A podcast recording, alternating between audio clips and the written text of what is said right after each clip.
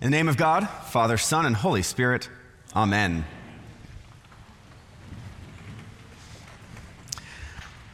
Ooh, I love a fiery John the Baptist day. It might be the third Sunday of Advent in here, but we are also nearing the end of the first semester for many of our students in schools, and that means exams. Did you just get a cold chill? Remember that? Anyone who's ever taken exams, or of course raised children who have taken exams, has had one very unique experience about taking tests. And that is when you take a test and your grade isn't so hot, and you have to come home and report that grade to your parents, one of the first things that a child will do when they report that grade that's not so hot is tell you immediately, but I did better than most everyone else, right? Most everyone else did worse than me. Y'all remember this? We love to compare ourselves. So maybe the grade wasn't so hot, but hey, it's better than most. For those of us listening to this sermon, those of us hearing scripture, singing these hymns, preparing to receive communion, we might actually get stuck in a similar kind of trap as Christian disciples if we are not careful. The world might just tempt us to think that we're actually ahead of the curve, really at the top of the class.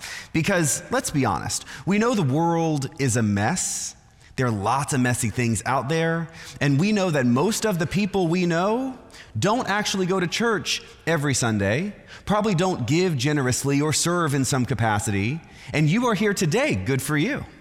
And it might be easy for us to kind of think, hey, we're better than most. We are ahead of the curve. We are at the top of the class. Now, that grade may not be an A, plus, but better than most. Consider today's gospel lesson. John is down by the river. John has begun to preach, and he is fiery. He is aggressive. He likes to poke at the eye of the people who are in power, and it's kind of working. People are coming down to the river, people are coming to him to get baptized. And today's lesson is sort of odd because, in a sense, John is successful. John is getting people to come down. People are responding to what he is saying, but apparently only kinda. Because John yells at them, You brood of vipers, you children of snakes. Who told you to flee from the wrath to come? Now, the irony in this moment is actually John's the one who told them to flee from the wrath to come. And so that's why they've come down to the river to get baptized. But I think what John is really getting at in this moment is they need to give more. People are coming down to the river and they are responding to John and they're going in the water and they're being baptized. But John knows that more is needed more than just hearing his words, more than just showing up, more than just the water that starts them on their journey. And John makes the more that he is calling the people to very clear bear fruit worthy of repentance. John makes very clear that we are to be bearing fruit worthy of the repentance that we should be seeking from God. Now, many of us try to bear good fruits. We can be sitting here thinking, kind of pleased with ourselves, that we are decently good Christian people. Now, I regular hear, regularly hear people use that kind of phrase. He is such a good Christian man. Oh, she is such a good Christian woman. And what is it that they mean? When we say someone's a good Christian, what actually are we getting at? I think most of the time we mean that people are nice, or they are polite, or they are not mean. Maybe they even give a bit to their church or to charities. But following Jesus, being a good Christian is so much more than nice or polite or a bit of charity. John John is pointing to the coming Messiah. John is pointing to the way in which God will fulfill the promise, save the world, and we are being invited to be transformed along with God's work. And that transformation does not happen simply because we are nice. That transformation does not happen just because we are kind of generous. That transformation happens when we commit ourselves courageously when we commit ourselves to changing our lives every day, and when we make that commitment, that choice, day after day after day. John's link to the brood of vipers, to being children of snakes, is actually pointing to the reality that all of those people coming down to the river, all of those people who are responding to John in that one moment, are actually people who have been born of the world, who have been raised by these leaders in the world who have not quite gotten the whole picture, not quite figured everything out, not quite received the full revelation of what God is really doing. And if we are honest, a moment of honesty, we are a lot the fruit of the world. Most of us are actually kind of pleased with the world most of the time. Now, obviously, there are some caveats to that. There are some moments when the world fails us. But truly, we're decent fruits of the world. And God is calling us to be so much more. John's words, Jesus' words, this revelation that we receive, the moment we are preparing for at Christmas is when God makes a big shift and calls us to actually make that shift. Now, the people who come down to see John are beginning to sense that John's doing something different. And there are three groups that ask him, Well, hold on. I mean, we came down to the river, which was quite a hike from Jerusalem, and we're going to go down into this, it's dirty water. And so, what else are we supposed to do?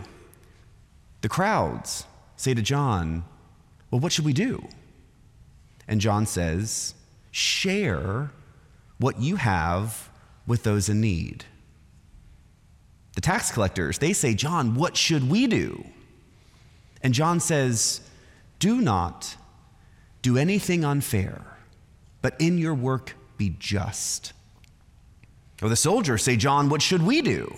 And John says, Do not bully or abuse anyone, but be content to fulfill your role. Now, there is some good news here. With those three groups asking John what they should be doing to respond fully to God, John actually doesn't say you have to be everything to everyone. John says, whoever you are and wherever you fit and whatever your role is, do that to the fullest. Be who you are, but a better version and a more generous version and a more loving version. And so for us, we hear the same message. We don't have to be everything, we just have to use our gifts. We have to be confident and courageous in who we are and what we can do, and know that when we do what we can do, we are actually part of God's transformative work. There's a man in a small town just north of Boston who does an amazing thing every year at Thanksgiving. He hosts a free dinner for anyone who is alone. Now, this tradition began in 1985 Scott, his name, he was working as a vacuum repairman. I guess that was a thing at some point. A vacuum repairman, and his parents were recently divorced. They weren't talking to each other, and so they weren't going to get together for Thanksgiving, and he was on his own. He didn't want to be on his own. And so he decided to do something a little odd. He put an ad in the local newspaper and invited anyone who was also planning to celebrate Thanksgiving alone to join him. And he was hoping to get as many as 12 people to respond to this ad, at least a few, right? But Scott was overwhelmed with the response. Dozens of people in this little town responded. And so he decided he couldn't host it at his home, so he went to his local church so he could make a bigger table because everyone who wanted to celebrate should be welcome to join. Now, about a week before Thanksgiving, he went grocery shopping. He buys everything himself and prepares all the food himself and has been doing this every year since. A few days beforehand, before the Thanksgiving celebration, he actually brings in sofas and recliners and rugs and even a faux fireplace made of cardboard just to make sure that the space at the church feels homey. He knows what it's like to be alone, and he didn't want other people to feel that way. Scott says, This might be about about food on the outside, but it's about so much more than food on the inside. It's about having a place to go, a place to belong. Now, through the years, Scott's fed plenty of widows and widowers, homeless people, college kids who couldn't get home for the break. And a few years ago, one person actually took their plate of food, climbed up under the table, and decided to eat in the darkness on the floor. And Scott said, That's okay, because all are welcome at this table. Scott is an example of someone doing a remarkable thing, but in a small way.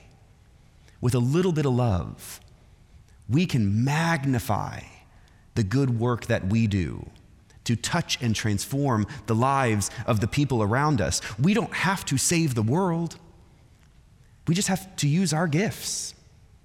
Scott took this painfulness of feeling alone and turned it outward and reached out to others and helped them meet their need in a really amazing way. Today, as we keep walking our Advent path, preparing for the celebration of Christmas, know that this path does not end at Christmas, but simply launches from there. What gifts do you have? What gifts do you have that you can offer not only this community, but the people that we experience outside these walls who are looking for so much more, looking for that love that we have found in Christ? This year, as we recognize God's goodness once again, I hope we all have the courage to put our gifts to good use, to bear the kind of good fruit that John is calling us to, and when we do, we will become part of God's transformative love. Amen.